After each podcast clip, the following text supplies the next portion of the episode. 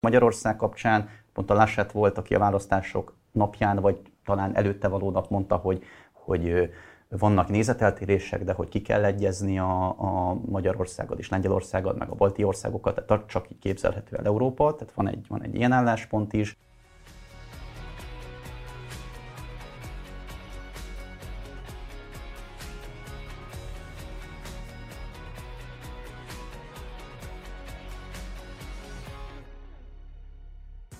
Véget ért az utóbbi évek legizgalmasabb választása Németországban. Az összesített szavazatok alapján győzött az SPD, a Szociáldemokraták pártja lesz a legerősebb a Bundestagban. A CDU-CSU rekordgyengén teljesített, míg a zöldek fennállásuk legjobb szereplését érhették el a 2021-es választásokon. Mivel mind az SPD, mind pedig a CDU-CSU bejelentkezett a kormányzással, a lehetséges koalíciók közül most a közlekedési lámpa és a Jamaika koalíciónak van a legnagyobb esélye.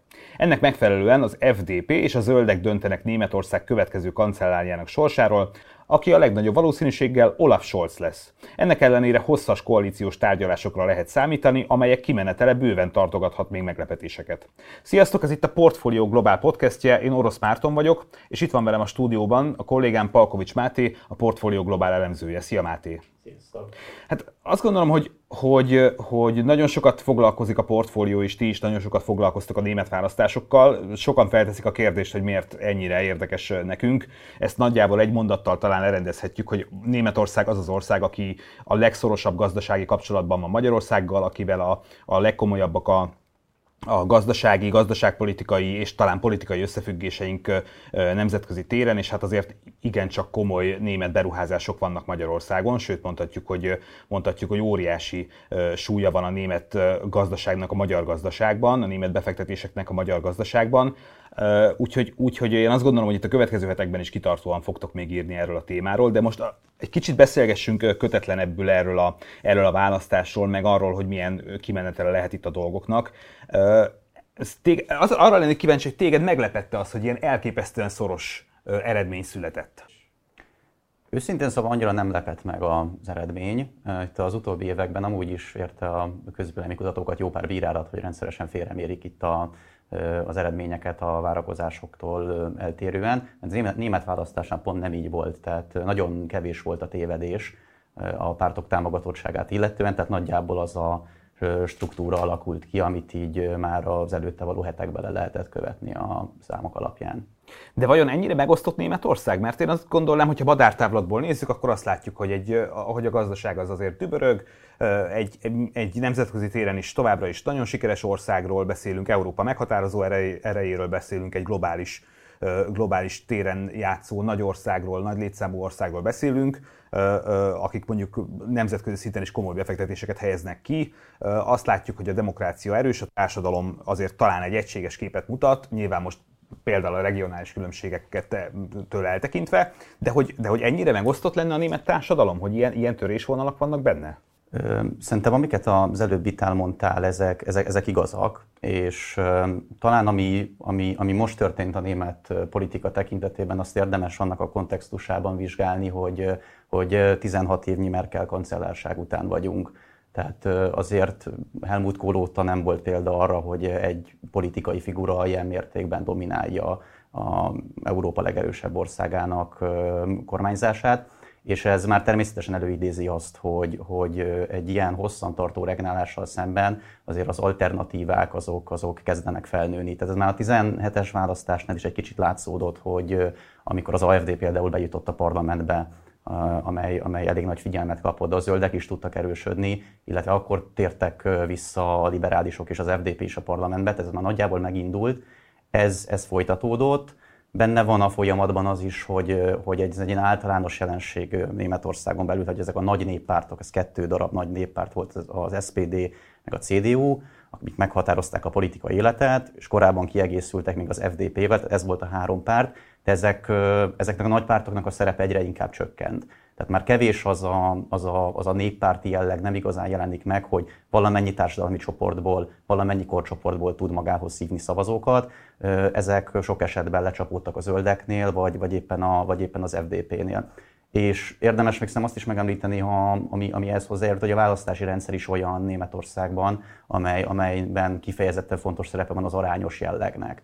És, és pont ezért a, nagyjából a Ugye ott két darab szavazat van, és a listás szavazatoknak a képére formálják a parlamentet. Tehát már ez is gyakorlatilag megakadályozza azt, hogy ugye egyetlen egy párt Németországban abszolút többséghez jusson hozzá. Ez már csak ugye a történelmi szempontokból is, is, is, is, is vizsgálandó, hogy ezt miért így alakították ki. Most annyiban tényleg változott a helyzet, hogy úgy néz ki, hogy, hogy hárompárti koalíció lesz. De ez, ez valószínűleg amiatt van, hogy, hogy itt tényleg 16 évnyi CDU-s vagy CDU vezette kormányzásról beszéltünk. Akkor ez a hosszú merkeli kormányzás öröksége talán, amit most látunk, és, és, és hogyha igen, akkor mondjuk mi az az örökség, amit, amit a Merkel kormányzása, hogy ez a 16 év kvázi örökül hagy Németországra. Szerinted mi az, ami, mi az, amit, mi az, amit ebből, hát nem is, hogy tanulságként, de mi az, amit ebből érdemes, érdemes levonni, vagy mi az, amire emlékezni fog az utókor, akár politikai, akár gazdaságpolitikai szinten?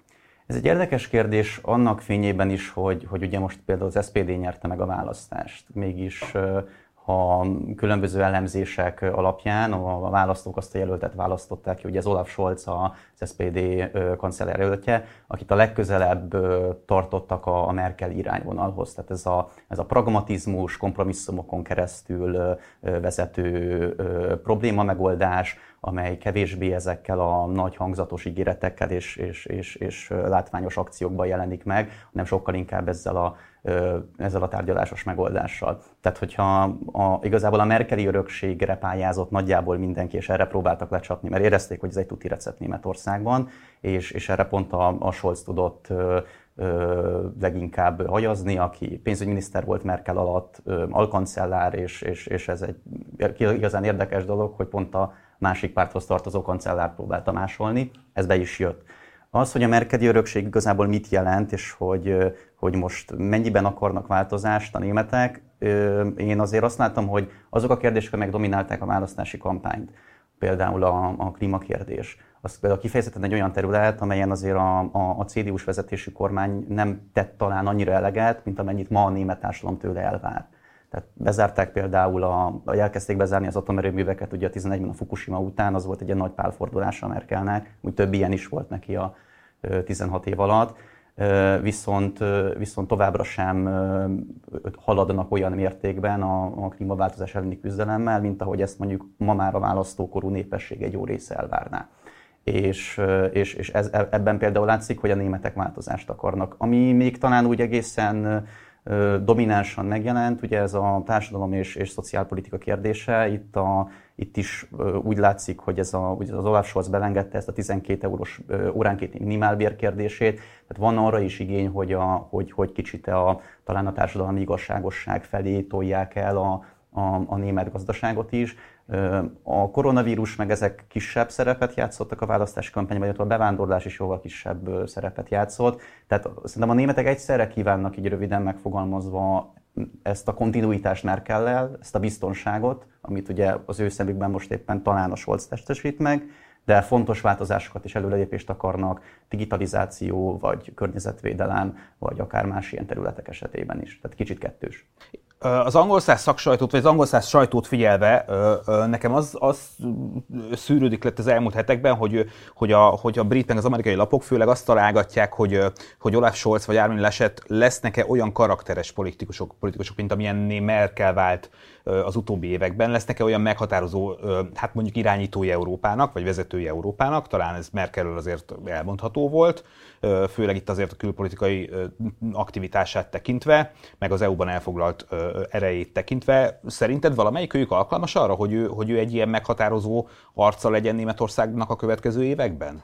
Szerintem nagyon-nagyon nagy a kabát, tehát ebbe, ebbe belenőni azért biztosan nem lesz, nem lesz könnyű itt, itt az elkövetkezendő időszakban. Ez nyilván attól is függ, hogy milyen kormány lesz mögötte. Tehát, hogyha neki mondjuk akár egy Lassetnek, akár egy, egy Scholznak, mind a kettőnek mindenféleképpen minimum két másik párttal kell egyeztetni. Ezek szinte biztos, hogy a, a, az FDP és a zöldek lesznek, akik meg amúgy sok kérdésben homlok egyenes más gondolnak a világról, ez főként gazdasági kérdések. Tehát, ö, hogyha ha van egy, egy gyengébb kancellár Berlinben, az, az nehezebben tudja valószínűleg úgy az akaratát érvényesíteni, akár Európában. Tehát szerintem azt, hogy valaki Merkel szerepét átvenni gyorsan, legyen akár melyik, akár a Scholz vagy a, vagy a Laschet a kancellár, az, az nem egy, nem egy reális elképzelés. Az más kérdés, hogy egy, egy új kancellár, az például mennyire fog beállni azon elképzelések mellé, amelyet mondjuk az Európai Unió másik fajsúlyos állama, Franciaország és annak az elnök Emmanuel Macron képviselnek, meg hangoztatnak, hogy ez az európai integráció mélyítése, ez, ez, ez jelenthet, jelenhet meg majd a következő években, de ez ugye nyilván attól függ, hogy Berlin erről mit gondol. Eddig például Macron elképzeléseit vonakodva vagy óckodtak támogatni Berlinben, ez azért látszódott. Talán az egyetlen kivétel ugye az az eset volt, ami szintén egy ilyen nagy pálfordulása volt a merkeli politikának, amikor a koronavírus beköszöntött, és a, belementek a kötvénykibocsátási programba, ami egészen eddig teljes mértékben tabu volt. De ma is mondják például a CDU-ban, hogy ez egy egyszeri dolog, tehát hogy ezt nem szabad még egyszer ilyet csinálni, hogy közös adósságba megyünk. Ezek mind-mind olyan kérdések, amelyek, amelyek eléggé bonyolultak, nem lehet előrelátni, de hát Merkelnek is jó pár év kellett azért, mire ilyen pozíciót magának kiküzdött. Ez a, akármelyik kancellárjelölt esetében sem másként. Egy kicsit nézzük már meg, hogy hol tartunk most. Ugye október 5-én beszélgetünk, az fontos elmondjuk a hallgatóknak. És hát most az, az történik, hogyha én jól értelmezem a, a helyzetet, hogy, hogy a kereszténydemokraták is és a szociáldemokraták is ö, ö, koalíciós tárgyalásokat folytatnak, tehát hogy mindketten azért legalábbis mindketten győztesnek hirdették ki magukat, nyilván a, a szociáldemokraták szereztek több szavazatot, és nekik lesz a, a nagyobb frakciójuk a parlamentben, de akkor most, most mi a helyzet? Mindenki a zöldeket próbálja megkörnyékezni egyébként, és nekik tesznek engedményeket és ajánlatokat? Ez egy, ez egy nagyon érdekes helyzet állt elő, ugye nagyjából úgy néz ki a, a, a politikai struktúra, vagy a pártstruktúra Németországban, hogy van a, nyert az SPD, tőle 1,6%-kal van lemaradva a CDU, tehát egy nagyon-nagyon kis különbségről beszélünk, de tény, hogy az, az SPD megnyerte a választást és ugye utánuk következnek a, a zöldek harmadikként, majd pedig az FDP. És az érdekes helyzet állt elő, hogy nem a, nem a kispártok kopogtatnak a nagypártoknál, hogy szeretnénk betársulni a kormányba, hanem éppen fordítva zajlik.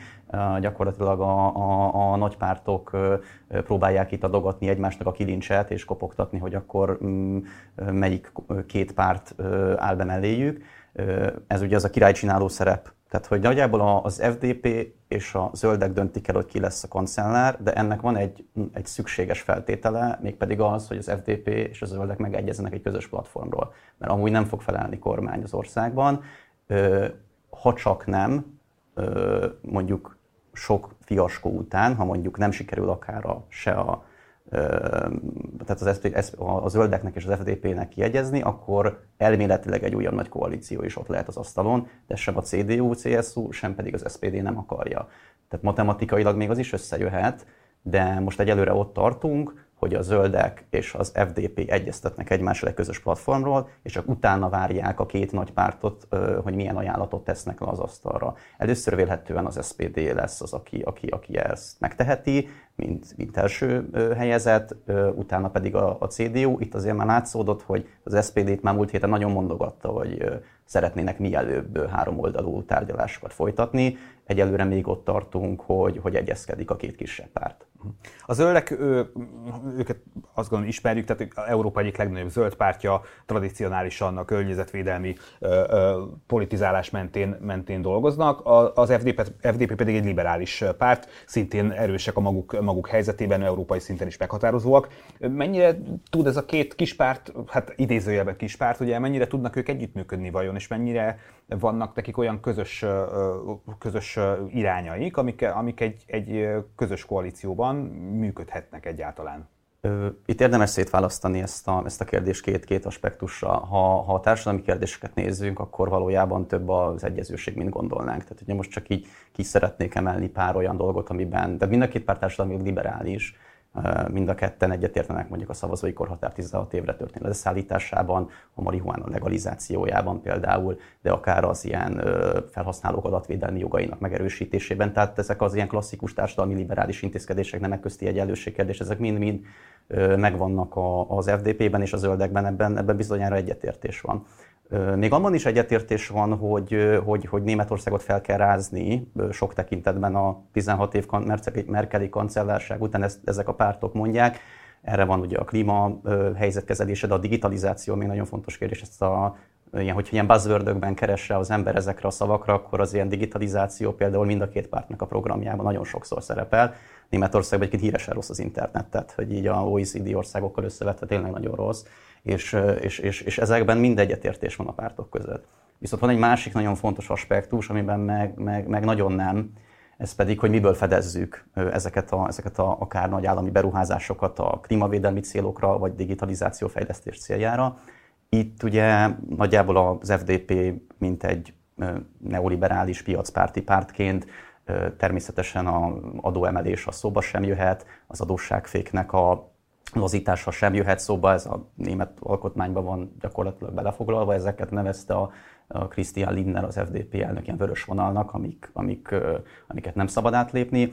Most a zöldek esetében ugye pont az van, hogy, hogy, hogy például vagyonadónak a, a, az erősítése, vagy a szerepének az erősítése, adóemelések, ugye tiltások, vagy különböző akár sebességkorlátozás az autópályákon, meg adóemelések. Tehát hogy ez máshogy képzelik el, az FDP mondjuk a klímavédelmi célokat ugye az innovációnak az ösztönzésével érné el, a zöldek meg mondjuk adóemeléssel. De ezen belül is azért vannak közös platformok, tehát például egyetértenek abban, hogy ezt a, a, a széndiokszid díját mondjuk emeljék meg, azt is, hogy ezt a, ezt, ezt a meglévő kereskedelmi rendszeren osszák szét.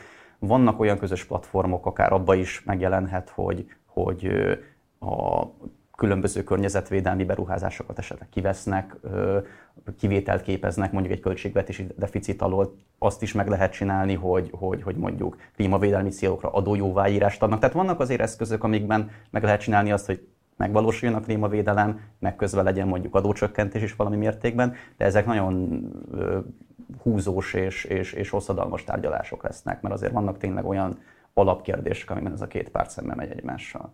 Egy kicsit térjünk már vissza a választásokra. Mennyire látszik az, hogy mondjuk generációs különbségek lennének a nagy pártok szavazói között, tehát mennyire mondhatjuk azt, hogy a konzervatívokra az idősebbek szavaznak jellemzően, a, a, a szociáldemokratákra is mondjuk a liberálisokra vagy zöldekre a fiatalabbak, vagy mondjuk mennyire látszik az a hát tradicionálisan, egy kicsit ilyen közhelyszerűen emlegetett német regionális különbség, hogy például Bajorország ugye a kereszténydemokratáknak a, a fellegvára, és a nagyvárosok, hát jellemzően Berlin szokták emlegetni, az pedig egy baloldali, baloldali nagyvárosnak van elkönyvelve most már szerintem elég régóta.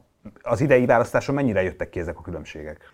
Ezek, ezek abszolút így vannak, ahogy, ahogy mondtad, tehát annyira így, hogy a, hogy a fiatalok körében torony magasan vezet a, az FDP és a zöldek nagyjából fejfej mellett. Tehát a, ez, ez a két párt meg egyébként is, hogyha most beszeretném bontani a szavazói bázisukat, általában városi, vagyonosabb vagy, vagy magasabb társadalmi csoportban lévő és, és, és jól képzett, magasan képzett emberekből áll. Ez nagyjából mind a két pártnak a, a, a szavazótábora. Érdekes, hogy például mondjuk a, a, a 18 és 24 év közöttiek körében a CDU-CSU az egy 10%-ot tud, vagy tudott ezen a választáson. Az SPD semnek volt sokkal jobb az eredménye, az egy 15% ezzel szemben az FDP az, az, az 21 százalék, az zöldek 23. Hogyha idősebbeknél nézzük, akkor, akkor meg az látszik, hogy a, a CDU és az SPD azok, amelyek, amelyek torony magasan mennek, az FDP zöldek pedig, pedig gyakorlatilag alig. Ez, ez abszolút így van. Ami, ami igazából még a, a ugye Bajorországot illeti, ott, ott ugye a CSU az, ami indulni szokott, ugye ez a CDU-nak a, a, a testvérpártya, amely csak Bajorországban működik. Nyertek ugyan, de kb. a legrosszabb eredményüket hozták eddig, tehát ez azért egy, egy ilyen elég püroszi győzelem az ő részükről, tehát nem hinném, hogy ők is ezt nagyon kitennék az ablakba az eredményt illetve hát ugye Berlin, Berlin esete, Berlin meg mindig is egy valós város volt, ugye azt egy ilyen baloldali, ilyen SPD zöld linke koalíció irányította, ez, ez nem is várható szerintem a jövőben, hogy ott bármikor mondjuk az FDP vagy a CDU olyan úgy érdemben labdába tudna rugni. Igen, pont ez jutott eszembe most, amikor figyeltem a választási eredményeket, amikor legutóbb voltam Berlinben, az 19 nyarán volt, és az öcsémmel álltunk sorban a Berghain nevű technoklubnál, szerintem a hallgatók is talán, talán ismerik, vasárnap délben, hát ott azért nem sok kereszténydemokrata szavazót nem. láttam. ott, amíg ott három órán keresztül sorban álltunk, de, de igen, akkor az úgy tűnik, hogy, hogy, hogy ebben nincsen változás. És vajon miért, miért szerepeltek olyan gyengén Magyarországban a, a kereszténydemokraták? Hát ugye Bajorország az eleve egy, szerintem ebben azért nagy szerepe van annak, hogy, hogy ugye a kampányon belül, tehát a, a, a kereszténydemokraták országosan is elég, elég, elég rossz eredményt hoztak. Itt, itt benne van az, hogy ugye már maga a jelölt Gyármi Lását, aki, aki, aki már szóba is került, hogy, hogy annyira népszerűtlen volt a, a Laschet, és hogy, hogy ez nagyon lehúzta a pártnak az országos ö, támogatottságát. Tehát például volt is, egy, volt is egy mérés, amelyik azt mutatta, hogy miért szavaztak a szavazók Olaf Scholzra, hogy mondjuk Olaf Scholzra szavaztak, vagy szavaztak volna az SPD-re a szavazók, hogy nem Scholz lett volna a kancellár, és nagyjából 50% azt mondta, hogy nem. A, ugyanez visszafordítva a CDU-CSU-nál meg úgy nézett ki, hogy, hogy, hogy csak 10% volt az, amelyik nem szavazott volna a CDU-ra azért, mert mondjuk a, a nem alását a kancellár. Tehát, hogy ez így nagyjából megmutatja, hogy ezek a karakterek mennyire fontosak voltak, illetve a CDU-CSU-nál azért benne van az is, hogy ők voltak mindig is, vagy éveken keresztül a, a kancellárpárt. Tehát ez a, a, akik kevésbé foglalkoztak magával a politikai verseny, és mindig azt domborították az összes kampányban, és ezt meg is tudták egészen addig, amíg Merkel hivatalban lévő kancellárként indult neki a választásnak, hogy mi nem versengünk, mi kormányzunk.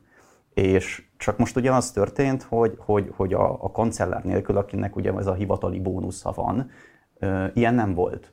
Merkel nem indult, új jelöltet kellett felépíteni, és, és a CDU-nak ez a fajta, vagy hát a CDU-CSU-nak ez a fajta helyzeti előnye, ez így nem volt meg. És, és, és így meg is méretett ez a dolog, hogy mennyit tud, és hát úgy látszik, hogy, hogy hát 20, 20-24 százalék körüli eredményt sikerült ebből összehozni, ami, ami egy elég történelmi vereség nekik.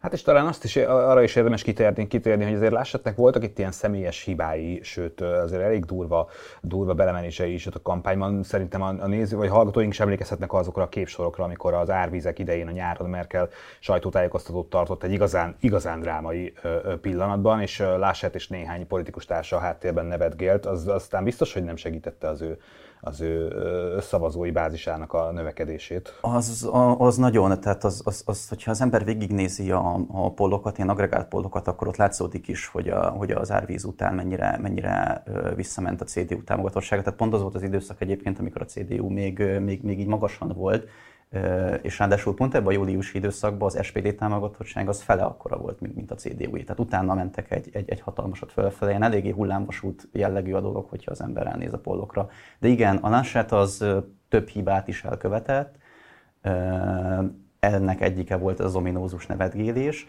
de szerintem nagyjából a, elmondható a zöldek jelöltjéről is, hogy Annalena Baerbock, akit még május, május környékén úgy emlegettek, hogy ő lesz akár Merkel utódja és zöld kancellárja lehet Európának. Itt ott is az történt, hogy ő is rengeteg hibát elkövetett, a plágium gyanú, meg, meg, meg ellentmondások az önéletrajzban, meg, meg ilyenek, de a Lassetnél is volt hasonló. Ez tipikusan az, amikor van egy politikus, aki, aki bekerül hirtelen így a reflektorfénybe, és innentől kezdve a hibákat is jobban, jobban fel tudják tárni, meg jobban figyelnek rá, ez történt az zöldekkel, de a Laschettel is hasonló. A Scholz meg az Olaf Scholz pedig nagyjából tudta azt hozni, hogy annak ellenére, hogy olyan botrányok azért felvetődtek a neve mellett, például ugye a Wirecard botrány volt itt pár évvel ezelőtt, meg német pénzügyminisztériumnál is tartottak a német hatóságok kutatásokat, hogy most ezeket a pénzmosási botrányokat, meg ilyeneket mennyire kezelték hatékonyan, ezek valahogy nem fogtak rajta, nem, nem koptatták meg a, a, a népszerűségét, ö, valószínűleg azért, mert ugye, ezt a higgadt, pragmatikus politikus képét tudta ö, hozni. A Laschet pedig kicsit utána ki is jött a szerepéből, mm, a Laschet így, hogyha az ember nézi karakterében egy ilyen tipikus rajnai német figurát kell látni, aki így nevet meg, meg nem ez a hideg, hideg típus, és neki is egy olyan szerepkört osztottak rá mondjuk azért a választási kampány végén, hogy, hogy, hogy erősebben kell támadni, mondjuk az SPD-t, hogy majd összeáll a linkével, és akkor majd ilyen baloldali rémkoalíció lesz Németországban. Kicsit ilyen karakteridegen volt talán a szerep, amit ráadtak. És, és, és ezek, ezek a sok kis hibák, meg apró tényezők azért, azért elvezettek odáig, hogy nem tudta a népszerűségét helyrehozni. Hát rengeteg fiaskó, igen. Nézzük már meg azt, hogy, azt, hogy milyen opciók vannak most. Ugye akkor, hogyha jól értem, picit esélyesebbnek tartod azt, meg egyébként is a nemzetközi elemzők is picit esélyesebbnek tartják azt, hogy szociáldemokrata vezetésű kormány jön létre. Hogyha én jól tudom, egyébként karácsonyig akarják lezárni a, a tárgyalásokat, és a kisebb esélye van annak, hogy a keresztény demokraták vezethessenek kormányt a jövőben. Nézzük már meg egy picit, hogy milyen, milyen mondjuk nemzetközileg milyen, milyen politikát folytathat az egyik vagy a másik kormány a jövőben például, hogy, hogy, hogy milyen szenáriók vannak. Abszolút. A, mielőtt még ezt a kérdést megválaszolnám, csak egy, egy annyi kiegészítést tennék a, a dologhoz, hogy, hogy igen, valóban ez a, ez a kettő opció van az asztalon. Itt azért az fontos megjegyezni, hogy, a, hogy ugye a zöldek azt kimondták például, hogy ők az SPD-vel szeretnek, tehát ez az úgynevezett közlekedési lámpa koalíció, SPD, FDP, zöldek. A zöldek tagsága is ezt támogatja. Az FDP meg az uniópártokhoz húz, a CDU-CSU-hoz gazdasági irányultságuk egyezőségéből fakadóan, tehát van a két kulcsfigura között egy, egy eltérés, egy nézeteltérés, hogy ők most melyik párthoz húznak ez a nagy kérdés. Tehát, hogy, hogy nagyjából ezt fogja eldönteni, hogy, hogy, hogy a két opció közül melyik lesz, meg az is, hogy melyik nagy párt tud többet adni a, a kis pártoknak. Tehát mondjuk akár egy kiszolgáltatottabb pozícióban lévő ármillását, vagy egy CDU, lehet, hogy nagyobb engedményeket tesz a, a, a kancellári cím meg a kormányzás elnyeréséhez. Igazából ez az egyik nagy kérdés, az, hogy ettől függően milyen, milyen, milyen összetételű lehet, vagy milyen hatásai lehetnek. Szerintem pont azért, mert három párt van, azért földcsúszamlásszerű változásokra nem kell várni. Főként most szerintem nézzük meg mondjuk két szinten, mondjuk az európai szinten, ott lesz pénz, adósságkezelési kérdésekben folyamatosan egy FDP például, amelyik nem fog nagyon hozzájárulni ahhoz, hogy itt most közös adósság legyen, vagy, vagy, vagy akár a fiskális uniót olyan nagyon nyomjuk. De olyan szinten meg még megjelenhet, hogy például mind a, mind a zöldek, mind pedig az FDP az integráció mélyítésében érdekeltek, és, és e tekintetben viszont lehetnek, lehetnek előrelépések. Az FDP e tekintetben például a közös hadsereget, a védelmi politikát és ezeket, ezeket mondja, ezeket hangsúlyozza. Tehát Várhatók előrelépések, de földcsúszamlásszerű változások nem, így röviden az európai ö, térfelet illetően. Ami Magyarországot illeti, ugye ott a, a jelenlegi vezetés esetében ott a CDU lenne, vagy egy CDU vezette koalíció lenne a preferáltabb. Itt például valamennyi párt most a másik oldalon az SPD, a Zöldek és az FDP is a jogállamisági kritériumok kapcsán például azt már előre megmondták, volt is egy kerekasztal beszélgetés itt pár napja a politikon, hogy, hogy, hogy szigorúban lépnének fel például Magyarország és Lengyelország ügyében, de ugye ez megint más olvasata van annak fényében, hogy, hogy a gazdasági kapcsolatok azért elég szorosak, meg Németországban is, ha most egy példát kéne említenem, akkor azért az autólobbinak a hangja igen erős, tehát hogy itt sem feltétlen kell most akár magyar vonatkozásban olyan egetrengető változásokban gondolkodni rövid távon, de, de hosszú távon, főként mondjuk az autóipar esetében, hogyha mondjuk a zöldek ezt szeretnék átalakítani belföldön, akár mondjuk az elektromos autók felé, lehetnek strukturális változások, és, és hát nyilván ezeket a változásokat, még ha nagyon lassan is indulnak be, Európa legnagyobb országának irányából nem igazán érdemes ignorálni. Um, és mit gondolsz, hogy, hogy, hogy milyen hatással lehet Magyarországra itt ez a ezek a koalíciós tárgyalások. Ugye tudjuk azt, hogy, hogy a legnagyobb nemzetközi gazdasági partnerünk Németország, ezer szálon függ, függ a német gazdaságtól a magyar gazdaság, ráadásul a legnagyobb beruházások is, amik Magyarországon működnek, hát tipikusan az autógyárak, mind-mind Németországból érkeztek, vagy szinte kizárólag Németországból érkeztek, úgyhogy nekünk nagyon-nagyon nem mindegy, hogy milyen, milyen kormány lesz, és hát azért politikailag sem mindegy a magyar kormányzat számára, hogy, hogy milyen kormány alakul Németországban.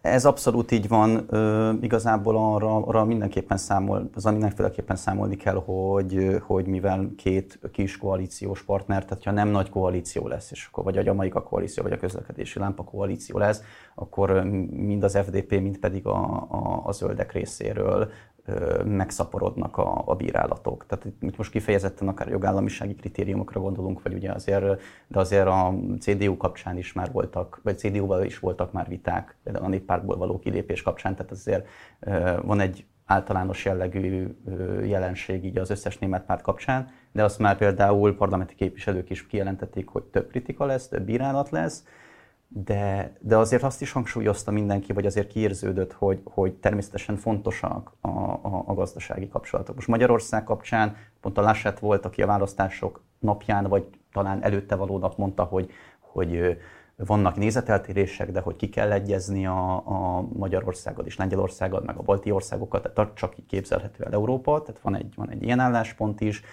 A Scholz nem szólalt meg igazán a kérdésben, meg amúgy is a külpolitika az egy nagyon-nagyon, tehát nagyon nem volt hangsúlyos a kampány során. Volt, volt számos tévévita, kb. az utolsón került elő a külpolitika. Tehát ez nem is volt egy fontos kérdés, így azért kicsit mindenki a sötétben tapogatózik, hogy, hogy, hogy, hogy mi várható, de, de az biztos, hogy a kritikák száma növekedni fog, az, hogy ez valóban tetten érhető változás legyen, az, az már azért kevésbé, mert a német politikára alapból is mindig jellemző volt az, hogy hogy ugye a reálpolitika, mint amit az oroszoknál is lehet látni, hogy például a Merkel támogatta az oroszokkal szembeni szankciókat, de mellette mondjuk az északi áramlat kettő gázvezetéket is támogatta, ami meg mondjuk Ukrajnát kerüli ki. Tehát megvan ez a kettősség benne, de ez a német politikát ezt, ezt, ezt évtizedekre visszamenően jellemzi, és, és, és kevésbé kétszínűség, inkább a, a reálpolitika az, ami, ami közrejátszik benne. Nagyjából ezt várhatjuk a következő kormánytól is. Tehát arra kicsi az esély, hogy bezárnának Magyarországon a német autógyárak, arra viszont azért nagyobb, hogy mondjuk elektromos autó vagy elektromos motorok, elektromos meghajtású motorok gyártására válnak át. Az, az, az attól nem kell félni, hogy itt holnap bezárják az autógyárakat, és, és, és, és itt tényleg ilyen, ilyen forgatókönyv állna elő. Az meg nagyban függ majd a koalíciós tárgyalásoktól, hogy mondjuk akár a zöldek milyen milyen, milyen ígéreteket fognak kapni a, a nagypártól, melyik ígéreteiket karolják fel. Csak egy példa igazából, hogy mondjuk Baden-Württemberg tartományban, amely azért a, akár mondjuk a német autóipar szempontjából sem egy mellékes terület, zöld ö, kormányfő van, Winfried Kretschmannnak hívják, és ő a CDU-val kormányzik együtt már évek óta. Ott is azért azt láthatjuk, hogy a zöldek tudnak centrista pártként viselkedni. Sokszor a miniszterelnök, a zöld miniszterelnök söpri le akár a saját pártjának a radikálisabb elképzeléseit az asztalról, azért, mert túlságosan sérti akár mondjuk az autóipari szereplőknek a, a, az érdekeit, meg hogy a gazdasági szempontokkal ütközik. Tehát, hogy, hogy, hogy a zöldek is értik azt, hogy milyen lesz a, hogy, hogy hogyan kell egy centrista politikát folytatni, meg hajlandó kompromisszumra, úgyhogy az a kérdés még inkább ott dől el, hogy milyen alkupozícióba kerülnek meg, meg hát nyilván az is egy kérdés, hogy ki lesz a külügyminiszter az új kormányban, ez kinézhet a zöldeknek. Talán a gazdasági tárcát, vagy hát a pénzügyminiszteri tárcára, meg leginkább az FDP hajt, a, az FDP elnök, a Linden, az nyíltan ki is jelentette, hogy ő, ő azt szeretne lenni pénzügyminiszter. Úgyhogy, úgyhogy ez, ez, ez, ez most fog eldőlni ezeknél az asztaloknál ott. És hát igen, ami az új kormány időpontját illeti, itt mindenki reménykedik abban, hogy persze hamar megegyeznek. Egyelőre a választás napján annyit mondott mind a Laschet, mind a Scholz, hogy most még egy karácsonyi Angela Merkel beszédet már, hogy nem hallgatnának meg. Ö, aztán, hogy ebből mi lesz, az, az, az kérdéses. Talán most december közepe volt a leg, legutóbbi, de ez attól függ, hogy a pártok nyilván milyen gyorsan egyeznek meg. Hát azt gondolom, hogy izgalmas időszak előtt állunk, és a, magy- aki a magyar gazdaság iránt érdeklődik, annak, annak bizony foglalkoznia kell a német történésekkel is, a német politikával is, hiszen, hiszen tényleg nem győzzük eléggé hangsúlyozni, hogy milyen, milyen óriási befolyása van a német, német kormányzásnak és a német politikának Magyarország alakulása, Magyarország gazdasági és, és nemzetközi politikai viszonyaira. Úgyhogy a portfólión az biztos, hogy, hogy nagyon sokat fogunk még foglalkozni a témával, és Máté és a Globál Rovat munkatársai biztos, hogy napi szinten szinten fogják szállítani a legfrissebb információkat. Úgyhogy Máté, köszönöm szépen, hogy itt voltál és beszélgettünk egy kicsit erről a témáról, és hát olvassatok minket, mert tényleg jövünk a legfrissebb infókkal, ahogy azt talán az elmúlt hetekben is láthattátok, olvashattátok, és ne felejtsetek el bekövetni minket a csatornáinkon, jelen vagyunk Spotify-on, Apple Music-on és Soundcloud-on is, és hamarosan újabb podcast jelentkezünk. Köszönjük a figyelmet, sziasztok, viszont hallásra!